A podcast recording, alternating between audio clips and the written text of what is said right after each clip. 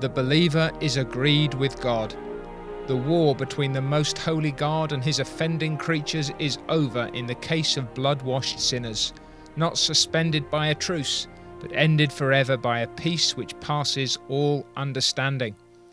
So begins Sermon 597, entitled Preparation for Revival, preached on the 30th of October 1864 by Spurgeon at the Metropolitan Tabernacle in Newington from Amos chapter 3 and verse 3.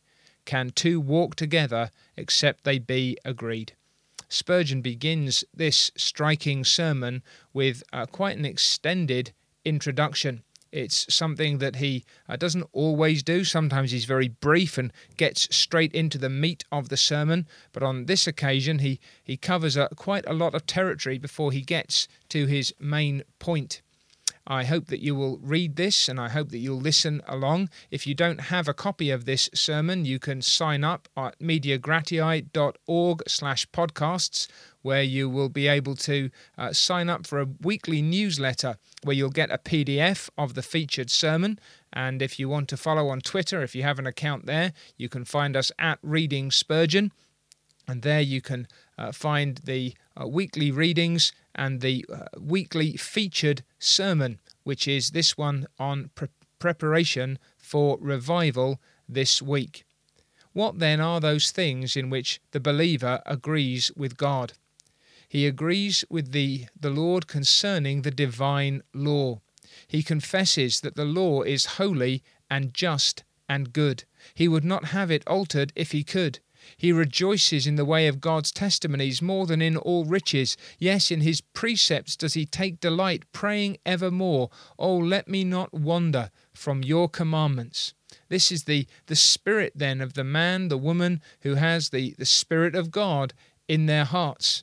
And then uh, he agrees with God with regard to that great atonement for sin, which God Himself has ordained and provided in the person of Jesus Christ. The Christian gazes upon the matchless sacrifice of Calvary, while the Lord is content, the believer is satisfied. Where God finds satisfaction for his injured honour, the believer finds the noblest object of admiration and admiration. So, when a man is converted, when God in His mercy makes peace through the blood of Christ and applies that blood to a man's heart concerning the law, and concerning salvation from sin against God, as the law reveals it in our hearts, become things in which the believer fully agrees with God. And so says Spurgeon, I hope that most of us who are here met in the name of Jesus feel this deep, sincere, and constant agreement with the Lord. Yes, we've been guilty of murmuring at His will, but yet our newborn nature, evermore at its core and centre, knows that the will of the Lord is wise and good. And so we say, Not as I will, but as you will. When we're tempted to rebellion, we, we nevertheless struggle after complete resignation of wishes and desires in us to the will of the Most High, the Most Wise, the Most Good God. And the text then, Amos 3 and verse 3, can two walk together except they be agreed, reminds us that this agreement gives us power to walk with God. When two are agreed, then they can walk together. And if we are agreed with God, then we have this communion with the Lord God. No greater distance this day between you and your God, says Spurgeon, than Jacob had when he laid hold upon the angel and prevailed. Isn't that wonderful? He is your father, as truly as he was the father of the people whom he covered by day with a cloud and cheered by night with a pillar of fire. And though no Shekinah lights up a golden mercy seat, yet the throne of grace is quite as glorious and even more accessible than in the days of old. And so it should be the Christian's delight to be always with his God, walking with him in unbroken fellowship, not just taking a turn or two with God, but walking with him over the space of years. And that walking implies action and it involves progress. Whether we eat or drink or whatever we do, we should do it all in the name of the Lord Christ, and all our progress should be with God. Now you might be saying, "Well, this is this is good stuff. This is rich ministry." It is, and this is just the preamble. This is just the introduction. Spurgeon's just using these things to set the scene. We must agree with someone with whom we walk. If we agree with God because of His grace in Christ toward us, then we are able to walk with Him. And that brings Spurgeon then to the thrust of his sermon because it is a time when the church in the Metropolitan Tabernacle was seeking God to revive true religion in their midst. They were longing to know more of God's power in their hearts. They were desperate to see the, the arm of the Lord made bare in the work of his kingdom. And so says Spurgeon, we've been we've been crying for this. There are signs that God is at work, but we want something more than we have ever seen. Here's that beautiful eagerness, that relish, that zest for not just life, but for spiritual life. And so he says, we need as the first and most essential thing in this matter that God should walk with us. In vain we shall struggle after revival unless we have God's presence. If then we desire to have His presence with us, we must see to it that we are perfectly agreed with Him both in the design of the work and in the method of it. And I desire this morning to stir up your pure minds to heart searching and vigilant self examination, that every false way may be purged from us, since God will not walk with us as a church unless we be agreed with Him. So you see how the, the introduction leads up to this. If two are agreed, then they can walk together. We want God to walk with us, and therefore we must agree with Him. And you notice the direction that that goes in. It is not that God needs to change, it is not that God needs to adapt, it is not that God needs to, as it were, take things easy. He is the God of heaven and of earth. He is the most high and the most holy and it is we who need to bring ourselves into a state of agreement with Him.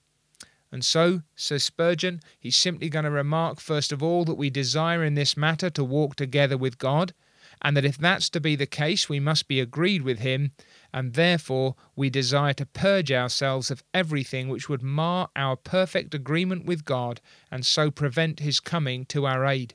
And Spurgeon said he feels out of tune and all the strings of his harp loosened. The, it's, it's a poetic way of basically saying he himself feels very much out of sorts and unfit to do the work of the kingdom this morning. But the chief musician, he says, understands his instruments. He knows how to get music out of us, and in answer to prayer, he will doubtless sustain us and give a blessing. So then, that first point, a vow we avow our desire that in our present efforts we may walk with God. Why? Because if that's not the case, our strivings after revival would be very wearisome to us. I know of nothing, he says, more saddening than to attend a prayer meeting where the devotion is forced and the fervour laborious, where brothers puff and strain like engines with a load behind them too heavy for them to drag. Basically, it's it's a performance, it's an effort. There's, there's no joy, there's no eagerness, there's no delight, there's no true seeking the face of God. And that's what we need when God's Spirit has really been at work with us. That's what we have an appetite for when we meet to pray. Not that we'll puff and blow through another few tired petitions, but that we would be seeking God with the help of the Holy Spirit. He says, Let's stay as we are, Lord crying and groaning to see better days, rather than be puffed up with the notion of revival without your own power in it. No special prayer meetings merely for the sake of them, but oh, special blessings as the result of sincere prayer. If you don't intend to help us now, let us weep in secret, but let us not rejoice in a mere name if the substance be lacking. Uh, it's it's striking how fearful, righteously fearful Spurgeon is of, of a mechanistic approach to religion, of a, a mere externality in the things of God. He says, during a course of meetings by which we desire to excite the hearts of believers to a deeper interest in spiritual things, if there's no gracious power in them, you'll soon perceive a dullness, a flagging, a, a heaviness, a weariness stealing over the assembly. The numbers decline, the prayers become less fervent, and the whole thing degenerates into a hollow sham or a mournful monotony. And perhaps you know what it's like in the congregation which you're a part or the church which you serve, and you've you've labored to do something. You've you've you've made extra investments and you've prayed and you've worked and rather than the thing lifting up you find it dragging down and, and people become wearied and complaining and uh, everything just seems to be a, a great drag.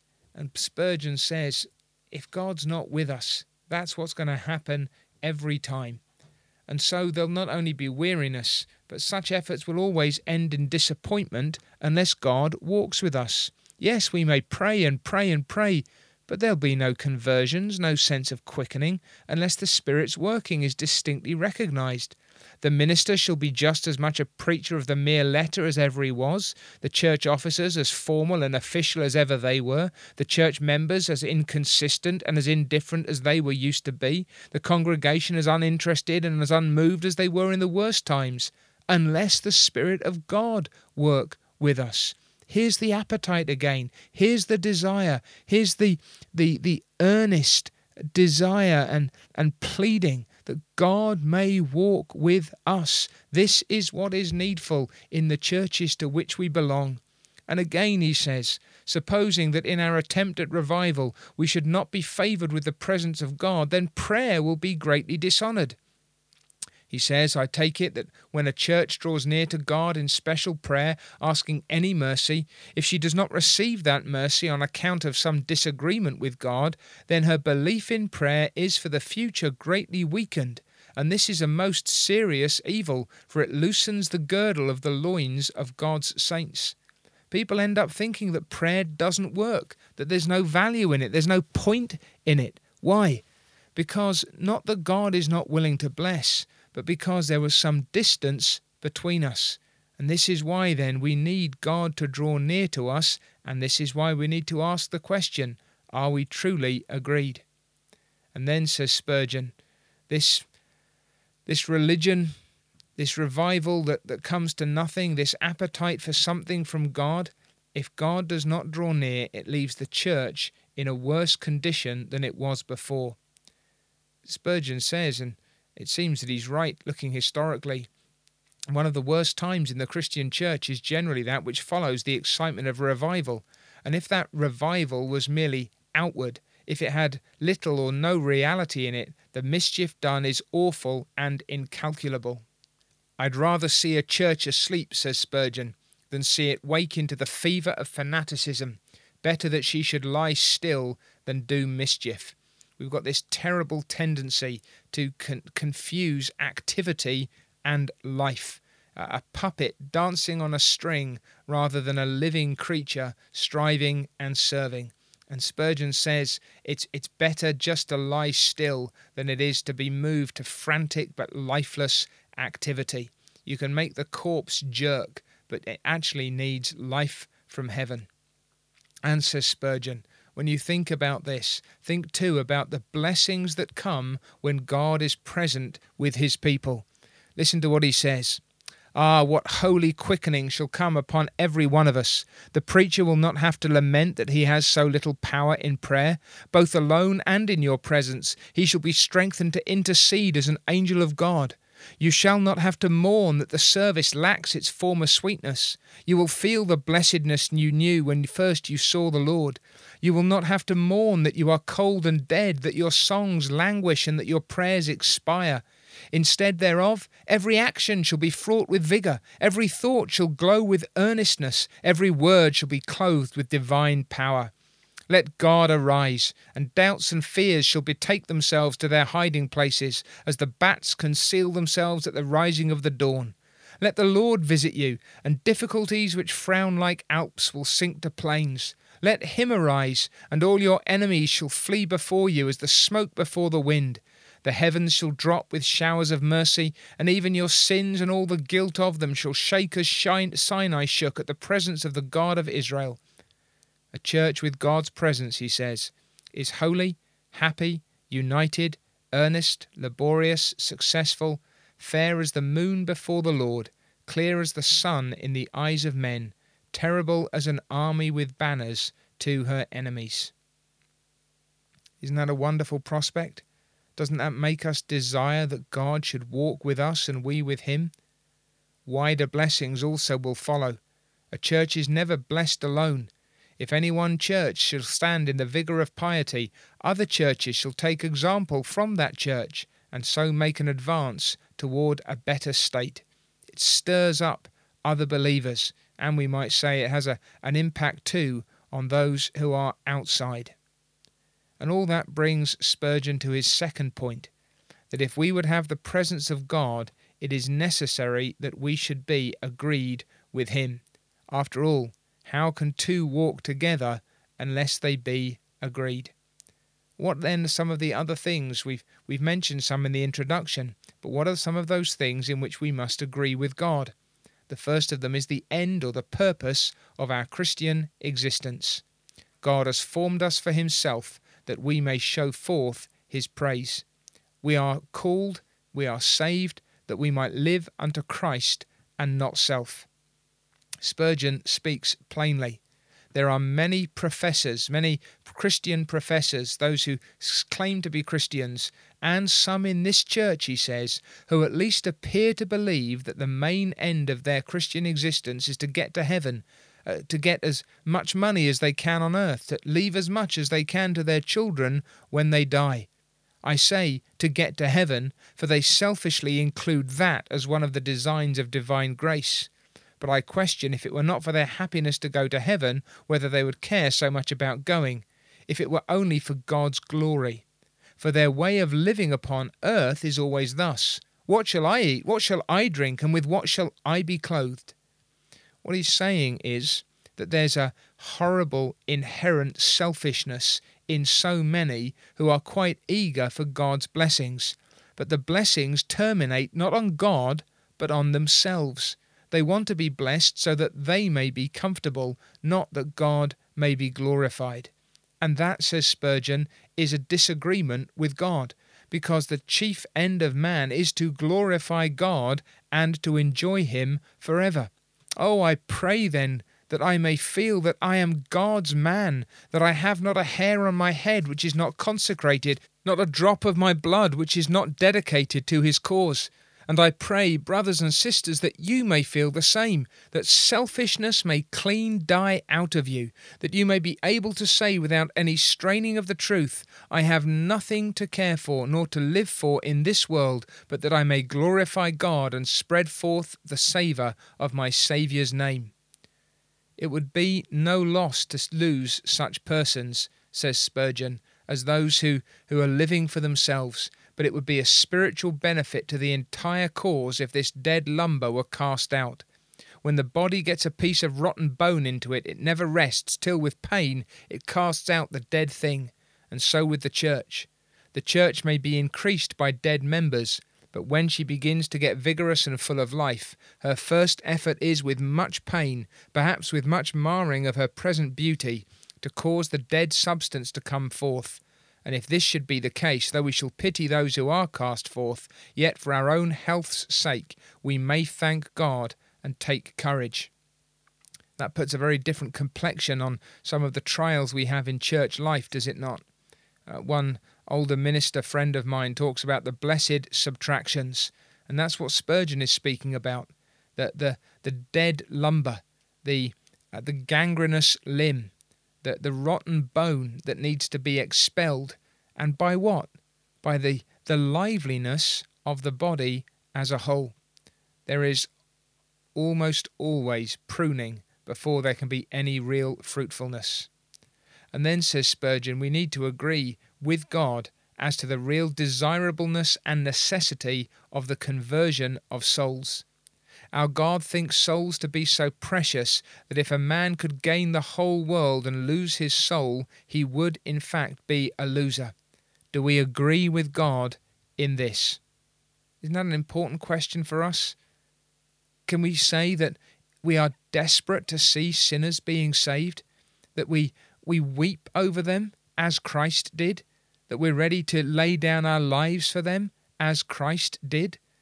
Is there a cursed lethargy in our hearts? Is there an indifferentism, Spurgeon calls it? These, he says, are our bane, our burden, our hindrance. May God forgive us and stir us up to feel that our heart will not rest unless poor sinners are plucked as brands from the burning. Do we agree with God in this? And then do we agree as to the means to be used in revival? And Spurgeon identifies two primary channels, the first being the preaching of Christ Jesus. It is the way by which believers shall be saved. God's great agency is the Holy Spirit. I would not bend my knee once in prayer, he says, much less day by day to win a mere excitement. We have done without it, and we shall do without it by the grace of God. But I would give my eyes if I might but know that the Holy Spirit Himself would come forth and show what divinity can do in turning hearts of stone to flesh. Are we agreed with God that it must be by preaching?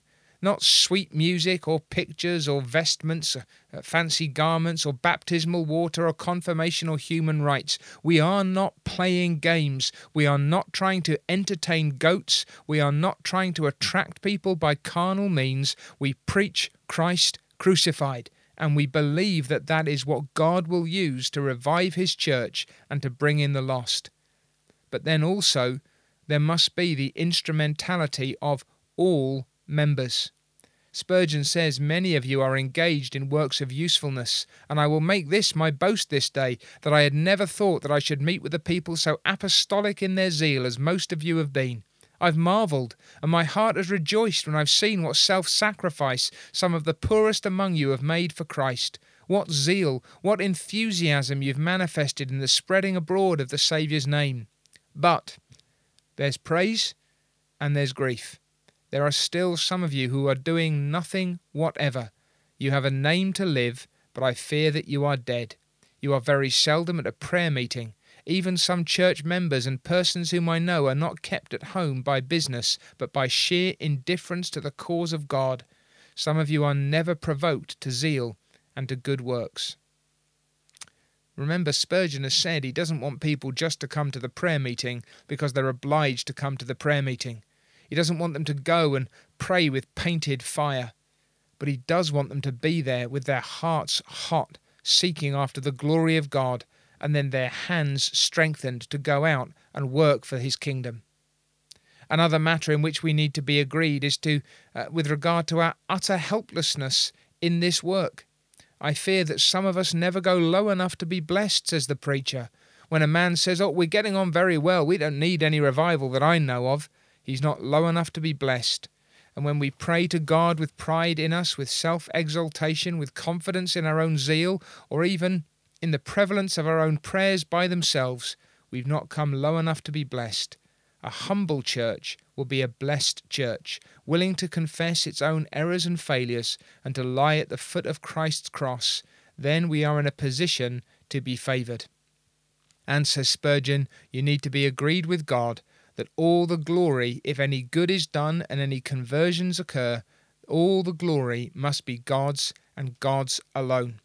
Revivals have often been spoiled, either by people boasting that a minister was the means of them, or that the work was done without ministers, rather than saying, God, in His mercy, has used weak and feeble instruments to accomplish His great purposes. Crowns, crowns, crowns, yes, but all for your head, O Jesus. Laurels and wreaths, yes, but none for man. All for him whose own right hand and whose holy arm has gotten him the victory. We must be agreed upon this point.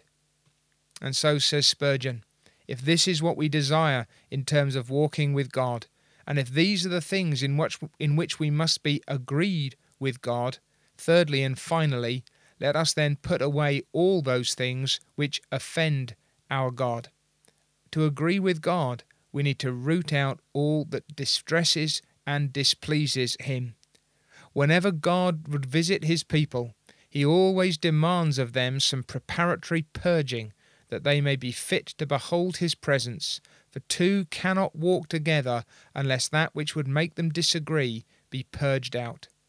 And so, what are the things that Spurgeon suggests we must be looking at. He says, I, I, I can't preach to you indiscriminately, but every man must preach to himself. Is there pride in me? Am I puffed up with my talent, my substance, my character, my success? Am I slothful? Do I waste hours which I might use, usefully employ? Do I have the levity of the butterfly which flits from flower to flower, but drinks no honey from any of them, or the industry of the bee, which, wherever it lights, would find some sweet store for the hive? Or am I guilty of worldliness, the crying sin of many in the Christian church? Am I seen where my master would not go? Do I love amusements? Television programs, series, websites, places, people, which cannot afford me comfort when I reflect upon them, and which I would never indulge in if I thought that Christ would come while I was at them? Or am I as showy, as volatile, as frivolous as men and women of the world? Am I obsessed with fame and fortune? Am I desperate to be wearing the right clothes and seen in the right places and listening to the right music and whatever else it may be? If so, if I love the world, the love of the Father is not in me, and he cannot walk with me, for we are not agreed. Or again, am I covetous? Do I scrape and grind? Is my first thought not how can I honour my God, but how can I accumulate my wealth? When I gain wealth, do I forget to make use of it as a steward? If so, God is not agreed with me, for I am a thief with God's substance. I've set myself up for the master instead of being the servant, and God will not walk with me till I begin to feel that all this is not my own but His, and that I must use it in His fear. Am I of an angry spirit? I think there's a lot of anger today in the church. I, I see it so often, and it's terrifying, it's ugly. Am I harsh towards my brothers? Do I cherish envy toward those who are better than myself, or contempt toward those who are worse off? If so, God cannot walk with me, for God hates envy, and all contempt of the poor is abhorrent to him. Is there any lust in me? Do I indulge the flesh? Am I fond of carnal indulgences with, by which my soul suffers? he talks about not just sexual immorality, but uh, wantonness and gluttony and, and drunkenness, and says these are the things which drive a wedge between a believer and his God. These are things that damage our relationship. Are we getting rid of all the leaven? For my own part, he says, I cry unto my Master, that if there be anything that can make me more fit to be the messenger of God to you and to the sons of men, however painful might be that preparatory purging process, that God would graciously be pleased not to spare me of it. If by sickness, if by serious calamities, if by slander and rebuke more honour can be brought to God, then hail and welcome all these things, they shall be my joy, and to receive them shall be my delight. I pray you, this is the preacher, utter the same desire. Lord, make me fit to be the means of glorifying you. Now, brothers and sisters, would we dare to say that, dare to pray that, if by sickness, by serious calamity, by slander and rebuke, more honour can be brought to the Lord, then hail and welcome all these things. I'm not sure many of us, perhaps even any of us, are ready to, to pray like that to the God who is able to bless so that his name will be glorified in the earth. Do we do we really want to be useful? Do we really want this purging process in our souls, let alone in our churches? Spurgeon asks, Do you want forever to go on in the old dead and alive way in which the churches are just now? Do you feel no sacred passion stirring your breast to anguish for the present and to hope for the future? Oh, you cravens, you, you fearful ones, you who dread the battle, slink to your beds. But you who have your Master's Spirit in you and would long to see brighter and better days, lift up your heads with confidence in Him who will walk with us if we be agreed. May I just leave that there with you? May I leave that, that question at the end with you? That you're ready to pray, Lord, make me fit to be the means of glorifying you. Let's think about that. Let's pray like that. Let's desire that we might root out all that distances us from God, that we might enjoy the blessings of those who walk with the Lord when we are agreed with Him. And I trust you'll join me next time to uh, listen again, to read again. We're moving on to another sermon. This time it's number 600. We're reading from 598 to 604.